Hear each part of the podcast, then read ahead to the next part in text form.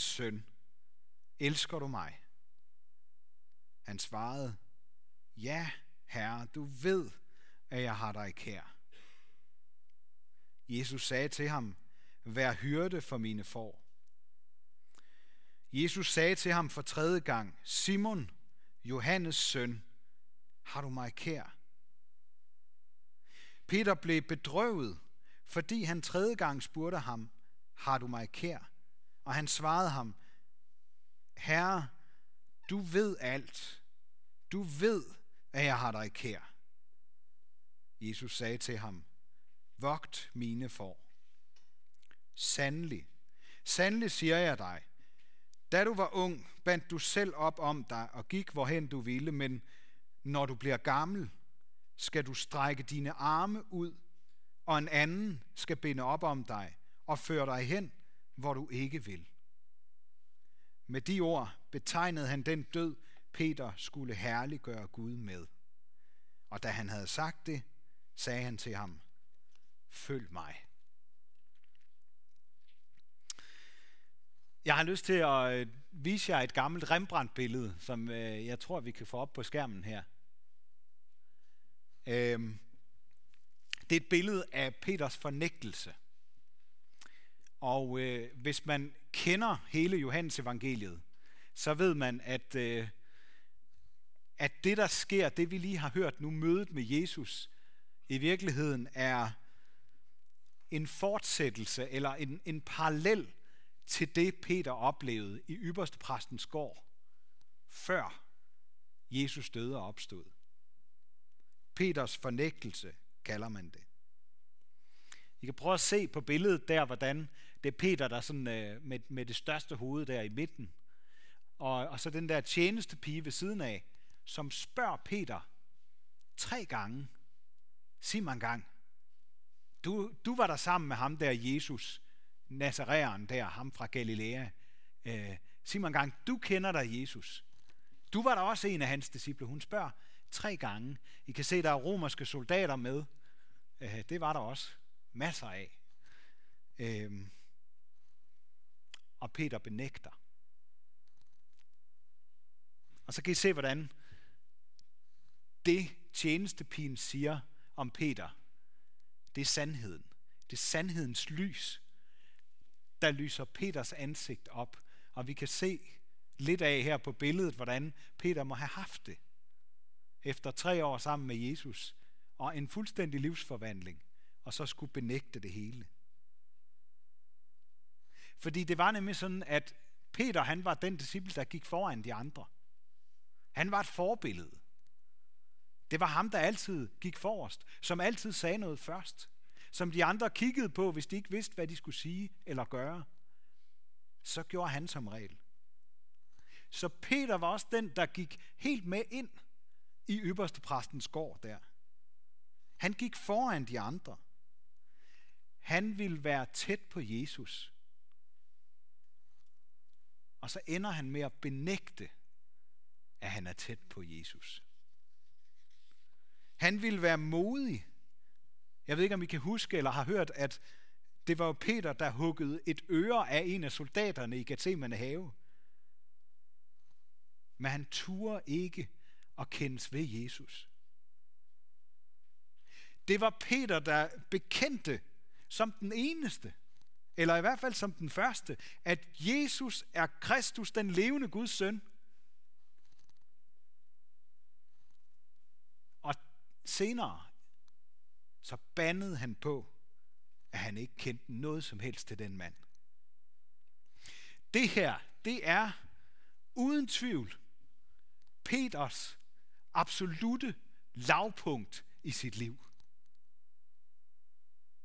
Det lavere end noget andet, han har oplevet. Det er endda lavere end øh, hans korsfæstelse i slutningen af sit liv, som, øh, som Jesus forudsiger i det, vi lige hørte her for lidt siden. Det Peter gør her, det er, han fornægter ikke bare sin ven og sin herre, men også sig selv. Han gør det, som han ikke vil gøre. Og så har jeg lyst til at brede det lidt ud, fordi det vi skal høre om i aften, det handler altså ikke kun om Peter. Det handler ikke kun om præsterne eller hyrderne eller kirken som, som institution, eller hvad man nu ellers øh, kunne få ud af det. Det handler først og fremmest og mest om disciplen Peter, om efterfølgeren, om den stadig elskede. Og det vil jeg gerne argumentere lidt for. Fordi i aften, der kommer vi ind i historien mellem fornægteren Peter og forbilledet Peter. For han blev virkelig et forbillede, ikke bare i discipletiden, men også med sine prædikner, som man kan læse i Apostlenes Gerninger, og mirakler, og, og med sine to breve, hvor han, hvor han trøster og formaner de medkristne. Men vi skal lige tilbage til Peter, fornægteren. Den stadig elskede, som Jesus har planer med. Sådan som han har det med alle sine stadig elskede mennesker. Det her, det handler om os alle. Peter er et forbillede på, hvordan Jesus møder mennesker til alle tider. Han møder os ikke med de samme spørgsmål nødvendigvis, men han møder os gennem den samme erkendelse. Fra fornægter til forbillede. Okay, et argument for, at, at det virkelig handler meget om disciplen Peter, om, om Peter som den person, han er, det er, at Jesus tiltaler ham med navnet, med hans navn. Han siger ikke, øh, dig Peter, der altid går foran, eller Peter, den dygtige leder, eller Peter, som du, øh, du er altid hurtigere end de andre, Peter. Dig vil jeg lige sige noget til. Han siger, Simon, Johannes søn. Han taler til individet Peter. Lidt som da Jesus nævnede Marias navn ude ved graven, og de gik op for hende, at det var Jesus, som vi også lige sang om i øh, et af versene i, i salmen. Og det er sådan, at Peter han ved godt, hvem det er, der stiller ham spørgsmål. Det er som om, man kan fornemme, at det gør helt ondt på ham at svare på det. Eller at høre spørgsmålet. Og lige så langsomt, det er jeg ret overbevist om, så, så dukker mønstret op i Peter. Tre gange.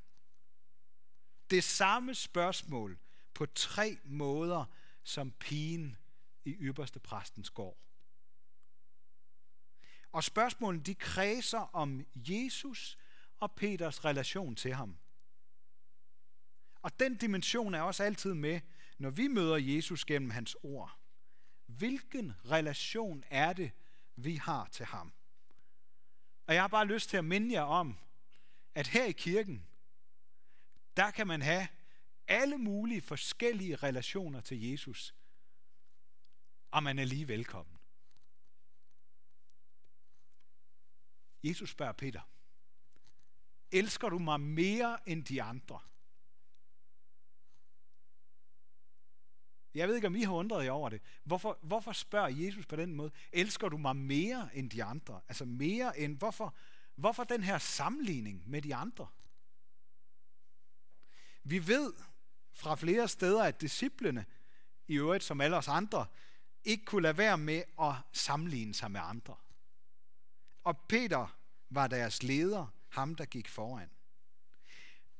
Var det egentlig, fordi Peter elskede Jesus mere? Eller var hans pinlige fornægtelse udtryk for det modsatte?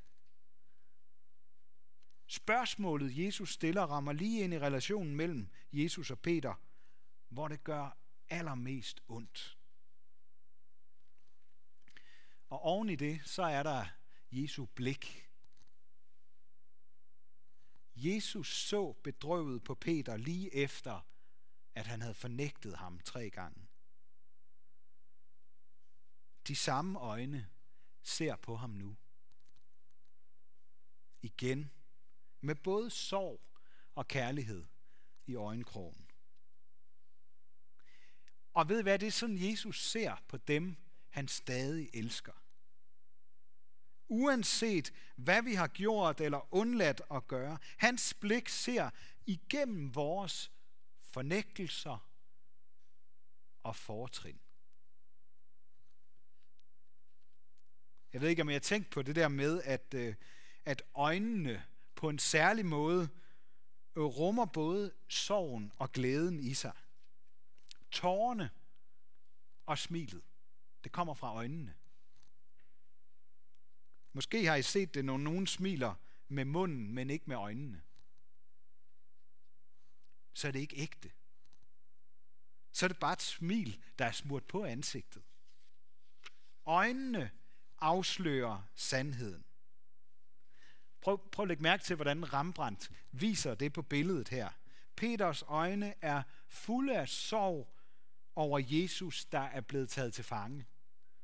Og gradvist mere og mere sorg over sig selv. Peter falder fra hinanden indeni. Og jeg tror, det har vist sig i øjnene. Sådan som Rembrandt også antyder det her. Der er en længsel i Peters første svar. Ja, herre, du ved, at jeg har dig kær. En længsel efter at komme til at hænge sammen igen. Som mennesker, eller som menneske at hænge sammen med Jesus. Det der med at vide sig elsket. Han er usikker på det, fordi Jesus ved alt om ham. Og fordi han selv kan huske tilbage på det, der skete. Vogt mine lam, siger Jesus, og retter fokus mod Peters opgave og den plads, som Jesus har til ham. Er Peter købt eller solgt? Han ved det ikke. Lidt ligesom dengang han nægtede sin relation til Jesus. Holdt hans forsvar dengang? Eller vil han blive afsløret? Han vidste det ikke. Holder det, som Jesus siger, når det nu handler om mig, tænker han. Og hvis vi kender til følelsen af at svigte Gud eller andre mennesker, eller os selv og det, vi egentlig står for, så kan det simpelthen være utrolig svært at tage ord til sig, selvom vi i teorien regner dem for troværdige og pålidelige. Det er ligesom om, der er en mur mellem det, og så at det er nogle ord, som, som også gælder mig. Med det, jeg har gjort. Med den, jeg er. Med alle de muligheder, jeg har haft, som jeg ikke greb. For i mødet med vores egen utroværdighed, måske ligefrem øh, den her følelse af uværdighed, så trænger ordene og kærligheden bag ikke rigtig ind til os. Simon, Johannes søn, elsker du mig? Jesus zoomer ind. Ikke noget mere med, elsker du kun mig? Er det, er det kun dig? Elsker du mig mere end? Det siger han ikke. Han siger kun, elsker du mig? Og selvom Peter svarer præcis det samme, så synes jeg, det er let at forestille sig, at der må ligge noget andet og mere i de ord anden gang. For Peter har jo haft tid til at tænke over det. Hvad er der ved at ske? Gentagelsen gør noget ved ham. Sådan som gentagelser gør noget ved os. De dybeste sandheder kan vi kun gribe, hvis de bliver gentaget. De dybeste sandheder tror jeg kun vi kan gribe, hvis de bliver gentaget. Jeg er ret sikker på, at den rørende scene i filmen Good Will Hunting mellem en misbrugt ung mand og hans psykiater, der er inspireret af Peters møde med Jesus. Det synes jeg, man kan fornemme. Det er ikke din skyld, siger psykiateren, der spilles af Robin Williams. Og den unge mand, der øh, spilles af Matt Damon, svarer, det ved jeg godt, uden at mene det, for ordene er ikke trængt ind til ham. Først efter flere gentagelser af de samme ord, så trænger det ind. Og så får, det, får tårerne frit løb, og skylden slipper sit kvælertag om ham.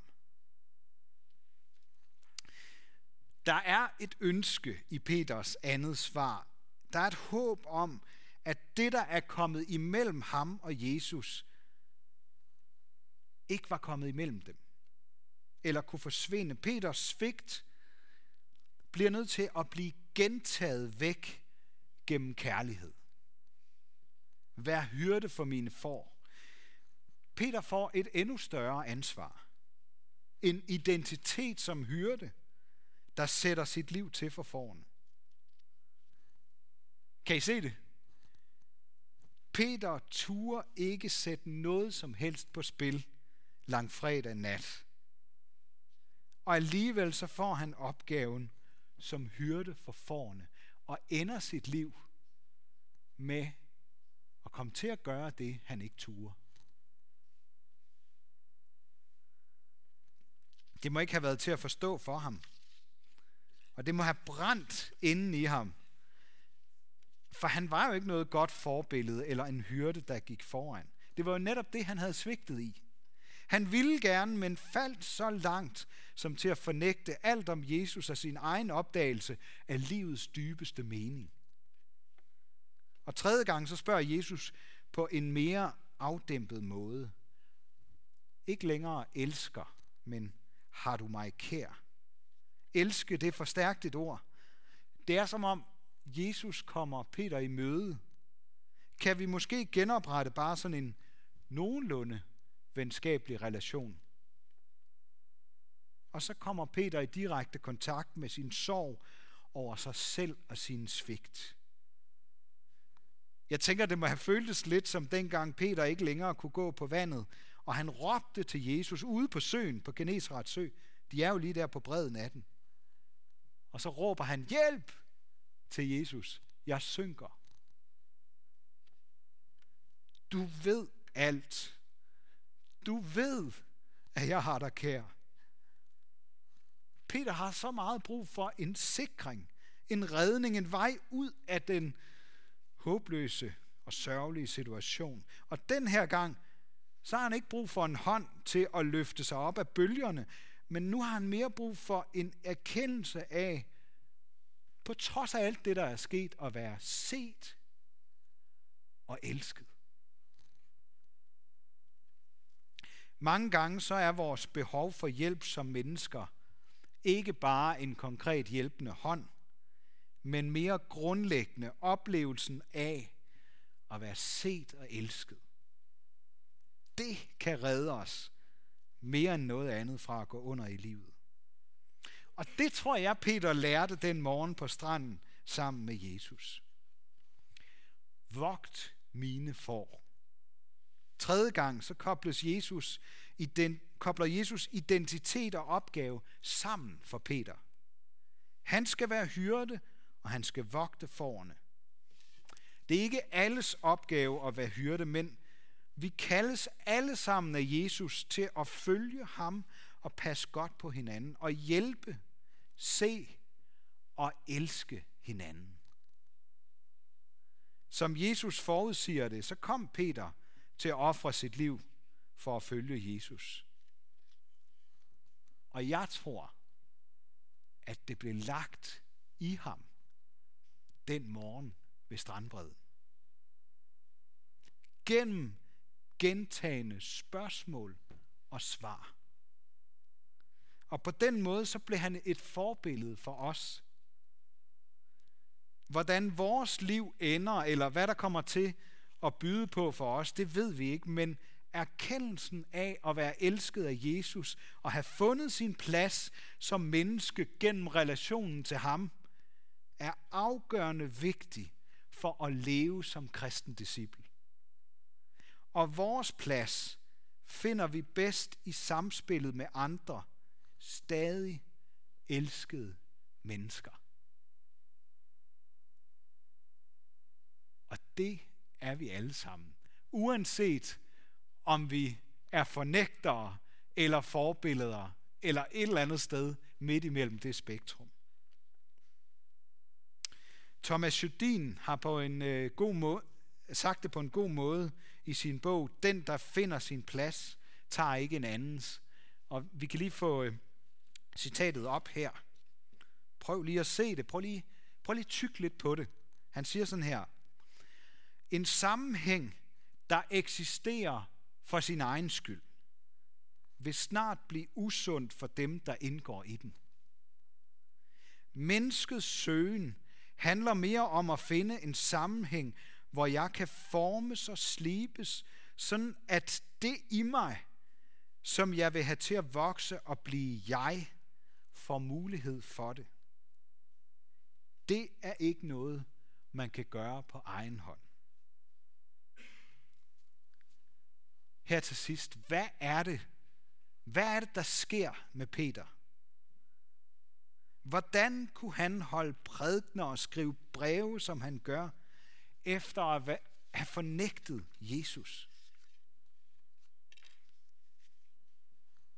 Det kan han kun, fordi han bliver genindsat af den opstandende Jesus. Han kommer ud af den grav, som han selv har gravet. Svigtende og skyldens grav. Og det er kun Jesus, der kan hjælpe ham op.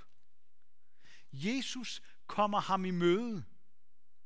Ikke med en løftet pegefinger, men med forløsende spørgsmål, fyldt med indsigt og kærlighed. Peter bliver et af mange bibelske forbilleder, der på ingen måde er perfekte, men som tager imod befrielsen og en ny chance fra Gud. Det kan vi også få.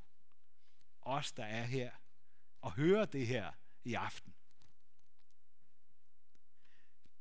De giver alle sammen Jesus lov til at forandre deres liv og deres hjerte, selvom det indebærer personlig erkendelse af skyld, omvendelse og en ny måde at leve på. Vi elsker fordi han elskede os først, siger Johannes i sit første brev. Og på den måde så sammenfatter han, hvorfor det gudske lov stadigvæk den dag i dag kan lade sig gøre at gå fra fornægter til forbillede.